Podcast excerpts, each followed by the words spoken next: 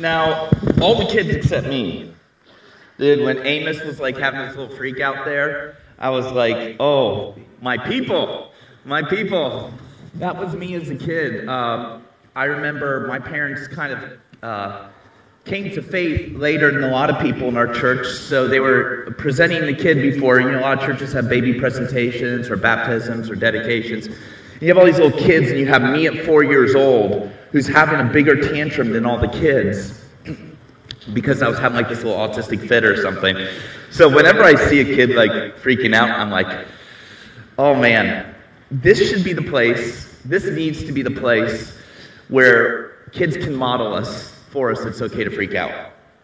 You know, uh, this whole idea of the Sunday best, doesn't. the Sunday best is the authenticity. Sunday best is, this is a place where you don't need to use an Instagram filter or a perception field to be whatever. Sunday best is just be real. So I, anyway, so it's Lent, and man, what a heck of a week.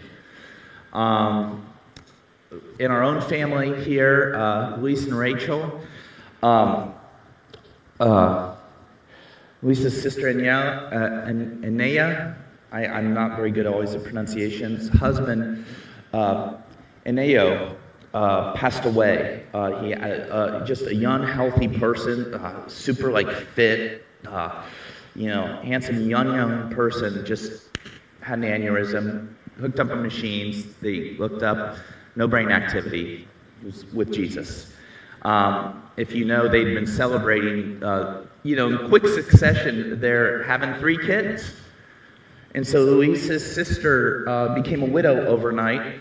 And many of you know Luis uh, has, and Rachel have been married for some time now, but because of the difficulties with our immigration system, and to the level it was frankly dismantled and, and, and broken in the last few years, it wasn't good, and then a lot of things got kind of sabotaged.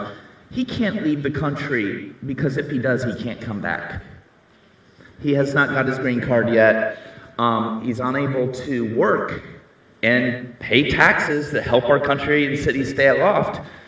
And frankly, uh, when you read all about the Bible, it talks about welcoming the for- alien stranger, uh, fatherless widow, alien the stranger.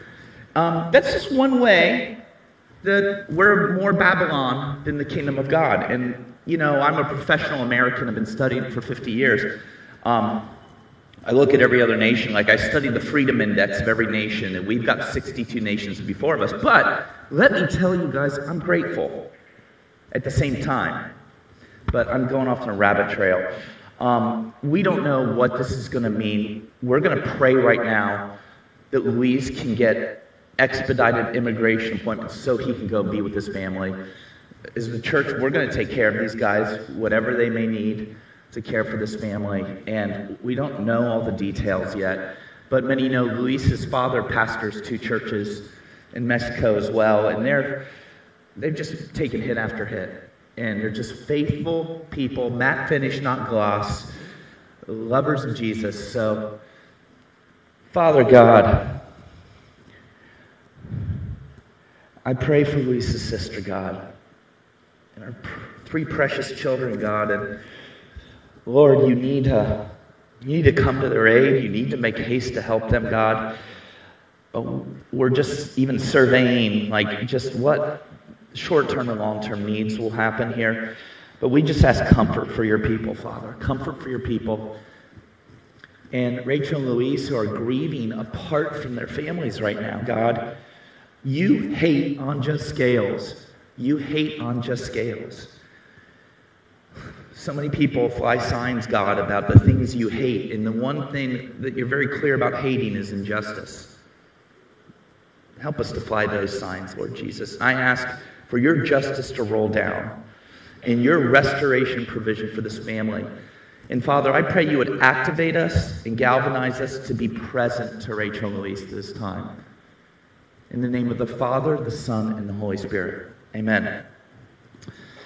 And also, a, a friend of many in this church, John Doyle, uh, died uh, this week. John leads an international men's ministry, specifically focusing on helping men cease to objectify women through various areas. You know, uh, a lot of people, when they talk, he, he's helped so many people break free from the bondage of porn or any other way that uh, human beings who bear the image of God are treated as objects.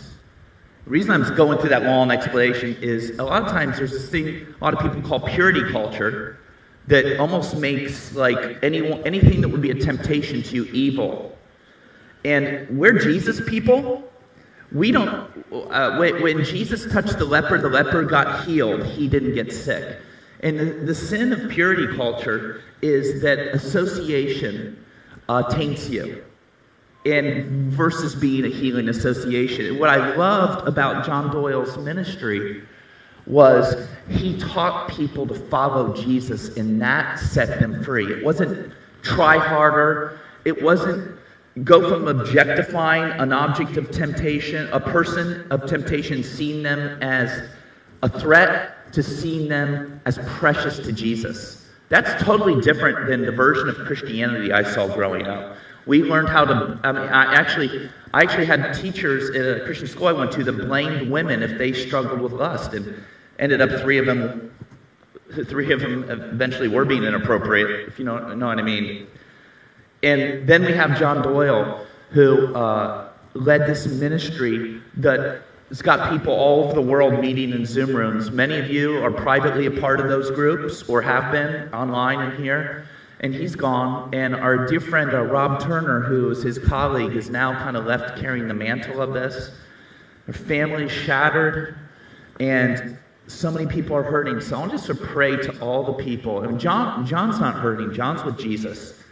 John had no clue at the scope of his outreach, but I believe when he went to be with Jesus, you know, some people think Jesus is going to just give one last shame dig in before he welcomes them in the kingdom, and I think I like what the Bible says about wiping every tear and saying, well done, good and faithful servant. I think for the first time, John got a revelation of how his, what he thought were his meager efforts have blessed so many people. So Father God, I pray for John, John's wife, John's children, John's grandchildren, and his countless friends that have found hope, God. I pray special blessing on Rob Turner as he kind of is bearing the mantle of this leadership now unexpectedly, and just God, uh, come to their aid, make haste to help them, Jesus, in the name of the Father, Son, and Holy Spirit. And finally, uh, the world is on fire, or at least Ukraine is, and uh, you know, we've got several vineyards in Ukraine as well as Russia. And uh, I was just looking, you know, the Ukraine Vineyard streamed their little ragtag service um, two hours ago. So the Central Vineyard Facebook page, I linked to the Church in Ukraine's Facebook page. It's actually very weirdly similar to this little uh, awkward gathering of people.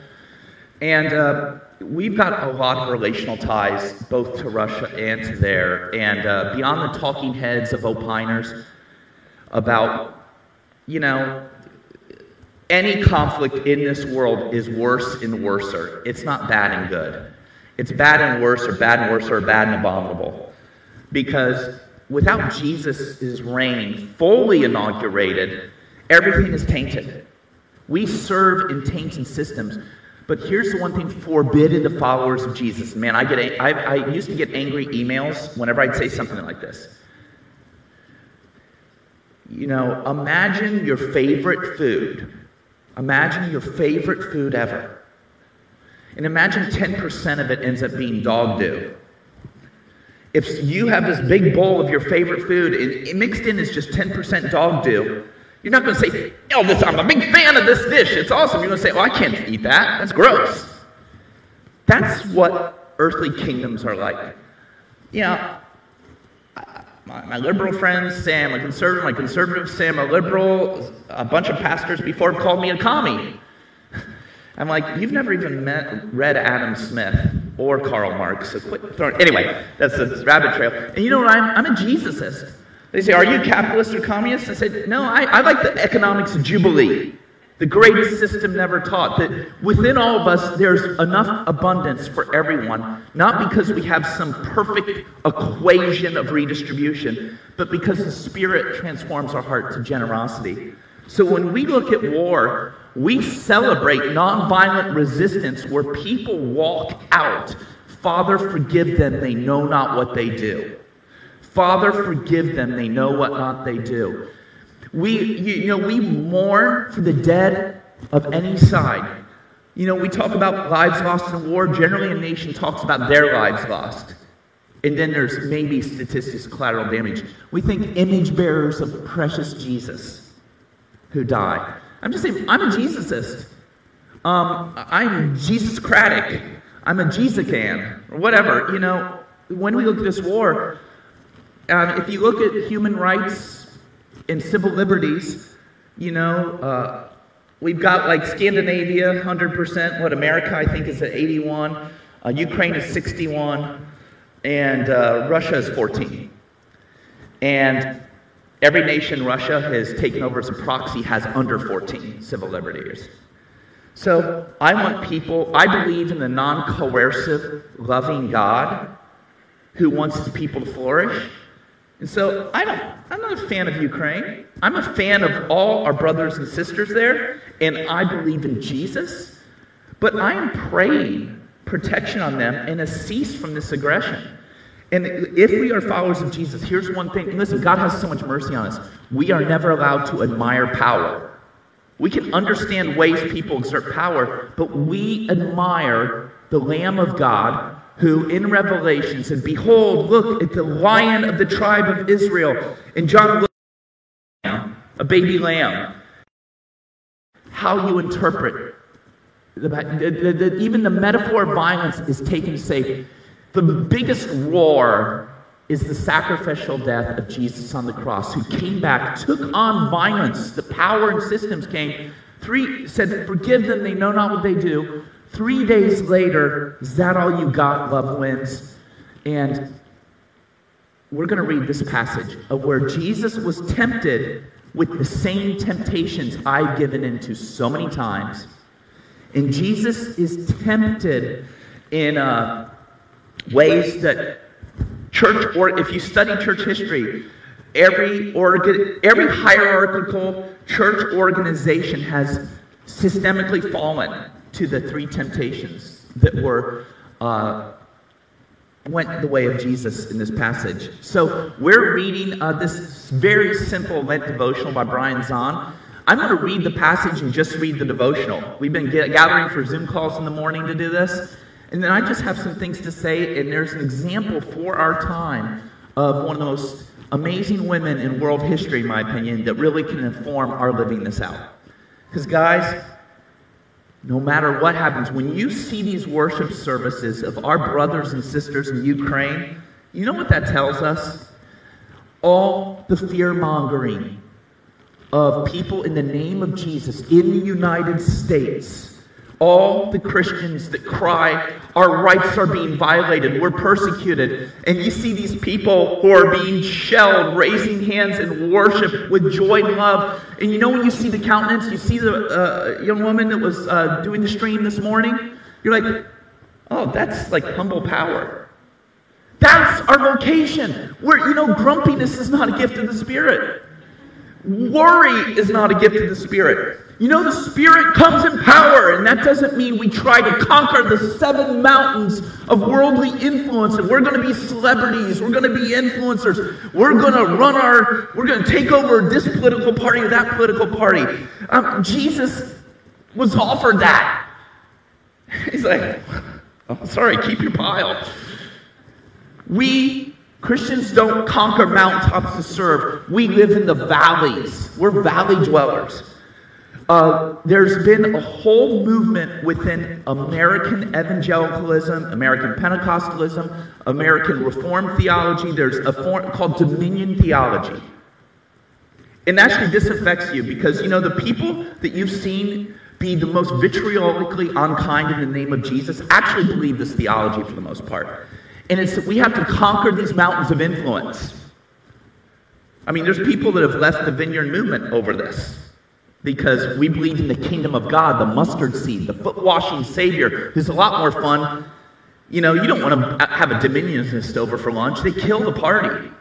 You want Jesus where the most broken people would brave the shame barriers to party with Jesus. We've got something abundant and awesome here. And this seven mountain theology, which is a thing, you can Google it, um, it's been a thing I've been studying up a lot. And I noticed, I, I, I was thinking of this, and I'm always thinking of metaphors, guys. I don't know if it's God or my weird wiring or both. I don't have to worry. I just enjoy it. Thank you, God, for making me weird. I, it's hard socially sometimes, but I have fun anyway. But seven mountains produce, if they're in a circle, these seven mountains produce eight valleys. Jesus gave eight beatitudes in the Sermon on the Mount. Starts out with blessed are the poor in spirit. Jesus influences from the bottom, fearful people who destroy image bearers of God, influence from the top. And I bet most of us have believed at one point, if we've been a follower of Christ for maybe ten or twenty years or whatever, that we've got to be like the people who are clawing for the top. And let me tell you, it doesn't end well. You know, if you lead from the bottom, you're never going to get a Discovery Channel documentary talking about all the crap that went on behind the scenes. If you're going to lead from the bottom, you're not getting people in your church to sign non-disclosure agreements to protect the witness of Christ. You know, there are no secrets in the kingdom, except the secret is this. Paul talks about it in uh, uh, Ephesians. The secret is this, neither male nor female, slave or free, all are one in Christ. That's the secret. He used the word mysterion, which was about like Gnostic mysteries. The big secret is everyone gets to play. No one else had that view of women or slaves anywhere in the ancient world. Anyway, so let's read Brian Zahn before I just talk forever. I'll read the Bible first. I like this Bible. Uh, this is N T Wright's translation of four, one through eleven. Actually, I yeah, I like this one. I was uh, debating two translations, but it says this. Then Jesus was led into the wilderness by the Spirit to be tested by the devil. He fasted for forty days and forty nights, and in the end, he was famished. Of course. Then the tempter approached him. If you really are God's son, he said, tell these stones to become bread. And the Bible says, replied Jesus, that it takes more than bread to keep you alive. You actually live on every word that comes out of God's mouth. Then the, temp- the, then the devil took him to the holy city and stood at the pinnacle of the temple.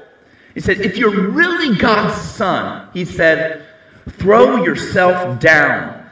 And the Bible does say, after all, that God will give you his angels Com- will give his angels a command about you, and they will carry you in their hands so that you will not hurt, hit your feet against the stone. Then the devil took him again, this time to a very high mountain. Oh, seven mountains. Okay, Jesus Jesus was presented with seven mountain theology here, actually, or single mount, whatever, mountain theology. He said, there he showed him all the magnificent kingdoms of the world. I'll give this whole lot to you if you fall down and worship me. Get out of it, Satan, replied Jesus. The Bible says, worship the Lord your God and serve him alone. Then the devil left him. The angels came and looked after him. You know, by the way, Jesus is all about kingdom. Notice the devil offered him these kingdoms. Jesus doesn't want America. Jesus doesn't want Russia. Jesus doesn't want, uh, you know, uh, whatever, Sealand. Jesus wants humankind on this beautiful planet that he's going to restore. He, he recognizes one kingdom. Offering these kingdoms is like kind of like you're, you're uh, uh, well, let's do the food metaphor again. Uh, you're having uh, the best vegan or carnivore dish you could ever imagine, and someone comes up with a moldy vegan Pop-Tart or botulistic pork and says, I'll give you all of this. And Jesus is like, oh. But all seriousness, we let's read what Brian says about this in our devotion. By the way, we're reading these every morning. And just pray and talk. And if you can stay for ten minutes, that's good, thirty minutes. eight o'clock, Zoom.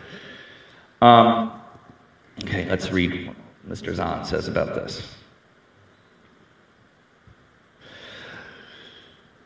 Prior to his public ministry, Jesus spent forty days in the wilderness in prayer and fasting, and during that time, he was tempted by a devil. But how did the devil come to Jesus? And by the way, I'm going to add some stuff in between here. I, I'm going to remix it a little bit or adapt it.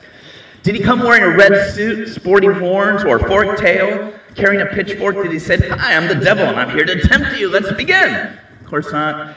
The devil came to Jesus the same way the devil comes to us, disguised as our own thoughts. As Jesus considered the course of his ministry, the devil tempted to compromise the integrity of his mission. And we live, because of the internet and because of accessibility, people have always been people and people have always been the same. But now there's nothing secret anymore, kind of like what Jesus said would happen. And uh, there's been, this is the season of a great exposure. And we're seeing this uh, C E O approach to church that worries about preserving branding more than healing the wounded and being authentic is crashing down. And COVID just turned it into wildfire. And by the way, that's the fire of revival.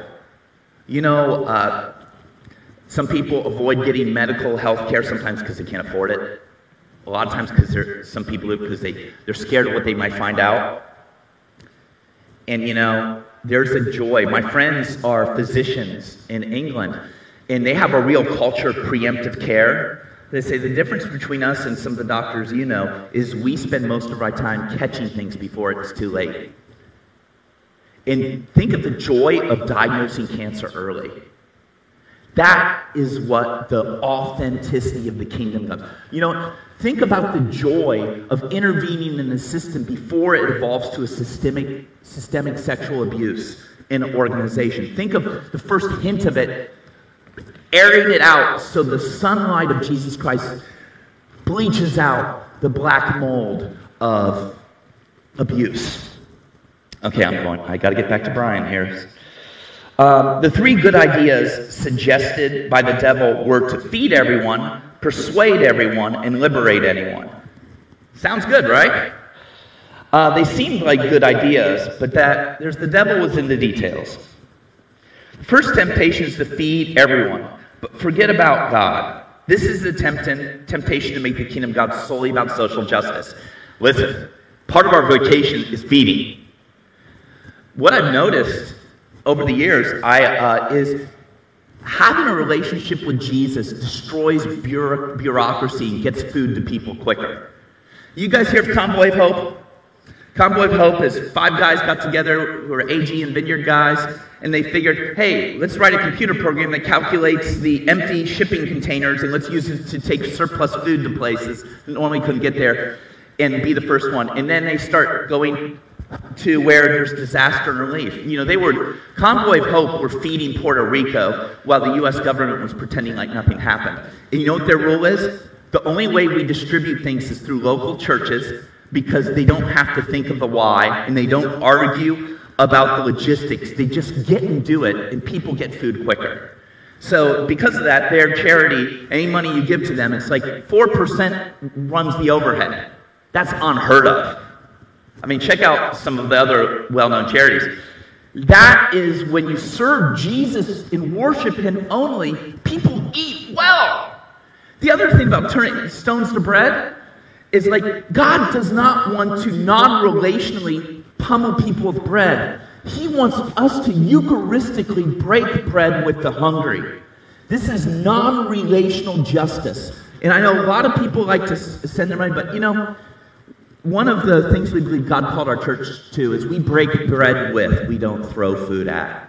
Because just as Jesus broke bread with the hurting, and he fed people he was proximate to, if every follower of Jesus followed that with the relationship with Jesus first that impacts how they view the worth and value of others, A, you have bureaucracy of relief gone. C, you have Holy Spirit creativity. And D, And, and Satan is saying, non-relationally engage this world. That's not how Jesus works. Jesus loves you so much. Jesus loves you all so much. You know, Gabe, Jesus loves you so much that he is going to, throughout your life, invite you to be with people. He, if you pray and ask God, say, show me suffering and show me resource that I have, and make matches, he'll do it the rest of your life. Jesus brings his kids to work, and his job doesn't stink. Jesus brings his kids to work not because we bring efficiency to anything, but because Jesus has joy being with the vulnerable, and he wants us to know how cool it is to not play Satan's game in the world. Friends, we're, we all can play there. We don't have to agree on very much other than Jesus.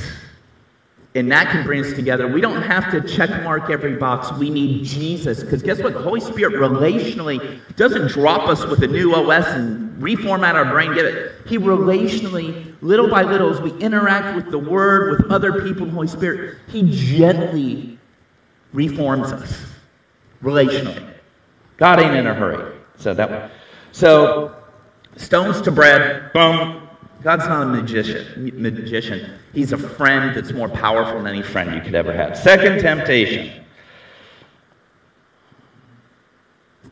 The second temptation is to persuade everyone and eliminate the need for faith or a leap of faith or mystery. This is the temptation to prove God empirically, either by the miraculous or by science, and thus remove the need for faith. The capacity and freedom to believe or doubt is what creates space for us to have free, non-coercive relationship with God. You know, if God, I mean, there are theological traditions that have tried to boil down this brilliant story into a grid of truths, and then they argue about it. But if you read the story of the Bible, God is non-coercive. You know, when Jesus looked down at Israel, just messing it up, he wept. Tears and snot weeping, said, I feel just like I want to mother these people. I want to take them like a hen and put them under hens and put them under my wings and protect them. And then it says, and therefore Jesus clapped his hands and took over. Jesus meets us in the valley, not from the mountain. Satan took him to the mountain. Jesus meets people in the valley. He may preach on the Sermon on the Mount, but he heals in the slums. People say, you know, there are actually some, what I would call dominionist strands of Christendom in America, where they get together in these giant buildings to have prayer for revival. And I love, but what I know revival, when revival happened in Victorian England, housing for the houseless was invented. The, I, Octavia Hill, when this Holy Spirit revival came, she invented what we now call social work and said, helping the poor needs to be relationally delivered through people because people need a relationship to escape poverty and they need food. The idea of uh, F D Maurice was filled with the Holy Spirit and he, and he told his fellow Christian professors at, at Oxford and Cambridge, he says, if you want to teach the poor, Jesus is not in your classroom. He's in the slums. And we have this class system in England that education is not available to the poor. It's kind of like the deal, like let's say uh, all the poor people in the town give a percentage of their income and that's what pays to educate people. All people in a rich area of town put their money together and uh, pay a percentage of it and give their kids a good education. And then it just keeps that going on. I mean, I, I wonder if some countries do that. Back then, there was no such thing as public education.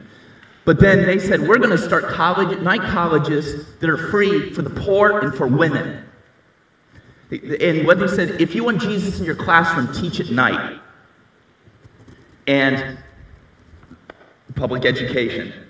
Uh, you know, I, I can go on. I, I, no one's ever made the connection here, but I, my friend discovered letters of George MacDonald and his wife Luis and discipling Octavia Hill, and I started to pull that thread, and I found this whole relational-based kingdom conspiracy that we still live by today.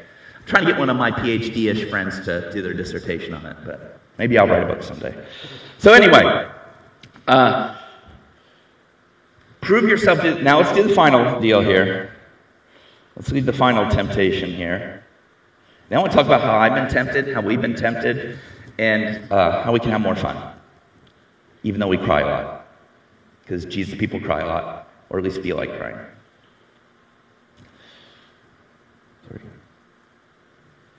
The third temptation was the most subtle. It's the temptation to forcibly liberate everyone and kill the bad guys. This is the temptation to bypass the cross and seize Caesar's sword, which many of the church did at the time of Constantine. Um, before that, oh, I just lost my place. The third good idea is the temptation to reach for the ring of power for you Lord of the Rings fans. Uh, one ring to rule them all, one ring to find them, one ring to bring them all, and in the darkness bind them. This is the temptation to justify the means by the end. This is dominion theology. This isn't serving in the valleys and washing the feet.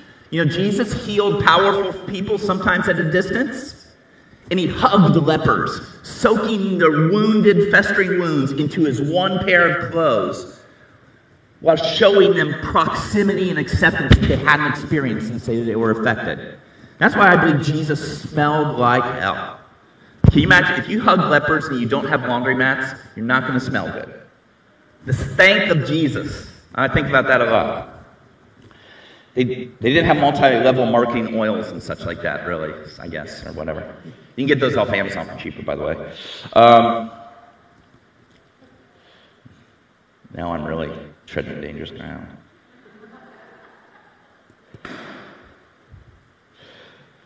Jesus perceived that to justify violent means by imagined good end is to worship the devil. Oh, here it is. If someone online is going to see this and write me a whole thing about how I'm a communist, you know what? Or tell it, you know, they, there's this idea that people are weak. Like this idea, pacifist means paddling, puking, little weakling. You know what? Did you see all those people doing human walls while the Russian war, war machine lived on? With no worries of their own life? What takes more courage? Trying to get someone to drop a nuke on someone else? Or standing in the front of the tank like back in Tiananmen Square days? Listen, you know, loving your enemy requires more courage and more fortitude. And I'm not going to use the metaphors to describe male anatomy because women are just as strong. If not stronger sometimes.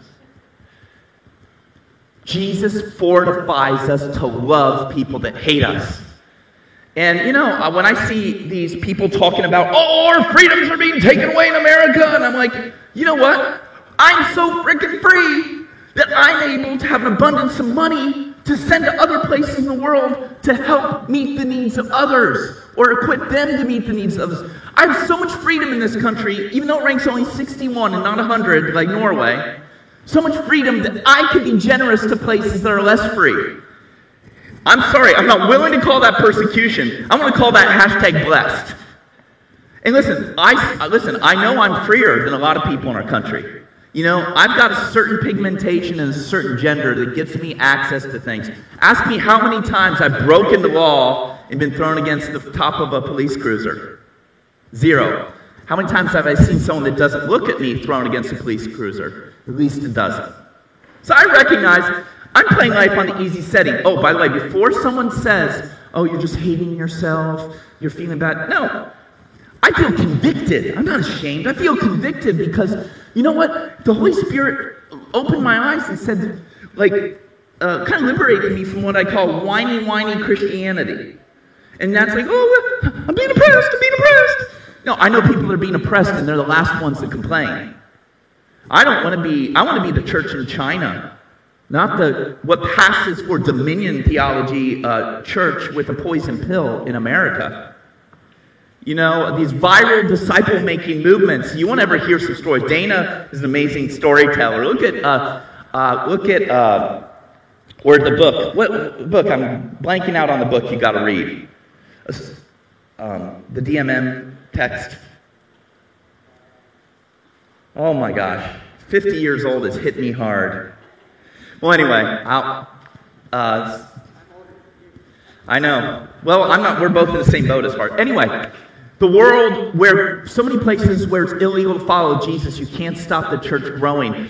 There are, uh, uh, I don't know if it's up to one hundred yet, but the amount of little small splinter Jesus groups meeting in private in Iran, just affiliated with our people, our tiny little tribe, is tremendous.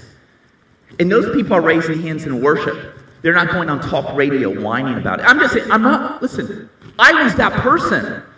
I used to listen to the complainers, and I used to justify it. I'm just saying, we, we don't whine, we're given the new wine of the kingdom. We don't whine, we don't complain, we dance, and we mourn. You know the thing about snark? Snark is not mourning, and snark is not dancing. Snark is dismissive. You know what? If you follow Jesus, you're going to be sadder than you've ever been sometimes. And you're going to be happier than you've ever been. My relationship with God means death hurts more because I know how wrong it is. My relationship with God means I can dance between the teardrops. And I feel like, I feel like Wizard of Oz from black and white to color, Neo out of the Matrix, whatever. It hurts so bad to follow Jesus, but you're so alive. And you're too busy loving people to judge them. And we're healers, not pointers. We don't point the finger, we reach out the hand. And the Holy Spirit will bring people around on His timetable. God doesn't microwave, He marinates. So this all the temptation of him? The temptation was for Jesus to do things the way so many people want Him to do it. The same concept Satan was throwing at our Lord and Savior. I listened to two sermons this week of people I know, like one degree of separation or so, saying the opposite. I'm like, man, you're not gonna, that, that does not age well. The call of celebrity, dominionism, uh, misogyny, uh, the people that argue over their grids to explain like women can't this or that. Grumpiness is not a fruit of the Spirit. And I, I listen, I was liberated from that. I, I think of God. I was a resentful person about how other people were doing, and I felt like entitled, you know. I could have become an incel or something like that back in college. And then Psalm seventy-three talks about this guy being like a brute beast, hating their enemies. And I read that psalm. And then it says, and then God reached out with His right hand and pulled me out of resentment, pulled me out of uh, the mud, pulled me out of wishing my enemies wouldn't prosper. He pulled me out, and to me it's like He needed a winch because I was in tar of resentment, in tar of American Christendom. And I would be talking about Kazakh Christendom if I was in Kazakhstan. I'm grateful for this place. So, really quick. Oh man, I didn't even get to go on Julian Norwich yet. Oh wow. So anyway, I might do, I'll try to do a little YouTube video on this. I'll just give you a little teaser. If you can get your app and watch it, I'll figure out how to get it on there. C B app. Uh, Julian Norwich, uh, thirteen forty-eight, I think, uh, fourteen fourteen. What was going on? Hundred Years' War. It was, when, it was one of the t- first times in Western Europe where the churches became nationalistic. You had the French church and the English church killing each other. The churches were given to nationalism. There was a global pandemic that kept going and coming. The bubonic plague had three big visitations. Uh, the church, you had people trying to get control of the political entity of the church and fighting over it. And you had two papacies. You had one in Rome and one in Avignon. And they were fighting, and both had like little brothel-y things going on and other things. I mean, so the churches, organized Christianity was pursuing political power in real estate. There was a pandemic. And by the way, the church in the valleys were the only ones caring for the sick in Europe. I got some stories about that. Julian Norwich was a mystic woman who evolved from someone wishing that God would kill her or cause her pain, that she goes in this coma and has seventeen visions of in the inexpressible love of God. She walls up in this little cell. It's like an apartment, and people bring her food, and she has a little direct thing. People say, oh, oh, she was torturing herself for the kingdom, like she wanted to hurt herself so much she could be close to God. Well, listen, I know a lot of people on the spectrum that would love to live in a little apartment, have everything bring to them, and have a regimented order of praying eighteen times a day or whatever. She was living her best life. She never had to get close to people. No one ever touched her. So she was counseling people from the window. She had more influence. This woman had more influence. In fact, first woman to publish in the English language, and the church tried to hide it was a woman for the first hundred years. First woman to publish in the English language. She is one of the most influential people. The church never, churches that make saints never called her a saint. You're all saints. And you know what? You I think I might be, maybe a couple people. You can't name who was archbishop, who was bishop. You can't name who was pope or popes. You can't name who was king, probably, unless you're a history major, European history. But how many people, who here has ever heard of Julian Norwich? Just curious. Okay. Who many, who can name all the popes? Okay. Her, her final revelation is, amidst a world of plague, Christian nationalism, hundred years of war, all will be well, all will be well, all manner of things will be well. Because she believed the mustard seed kingdom was going to win, because that's what Jesus said. So my friends, My friends, we are invited. You can never, listen, this is a slow process. It's a patient ferment. Here's the deal, guys. You're not going to figure this out overnight. You'll maybe figure out one thing every now and then and live in the mercy that God is holding his little child who's the apple of his eye saying, let's go to work. I remember taking, I mean, you, my kids are over eighteen, so you can't call children's services on me anymore. I remember going to brothels in Cambodia with my daughter and then buying people meals and doing prayer ministry in there. And I had someone rebuke me and say, you can never be too safe. I said, none of us would be Christians if the early church were safe.